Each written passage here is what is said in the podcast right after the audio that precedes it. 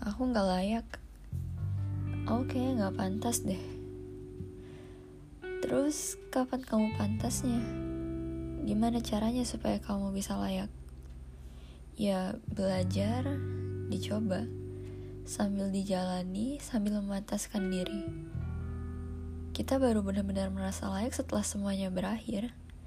Entah itu dengan perjalanan yang mulus atau penuh dengan lika-liku. Dan pada akhirnya itu berakhir kan? Akan selalu ada pertama dan terakhir kalinya di kehidupan kita.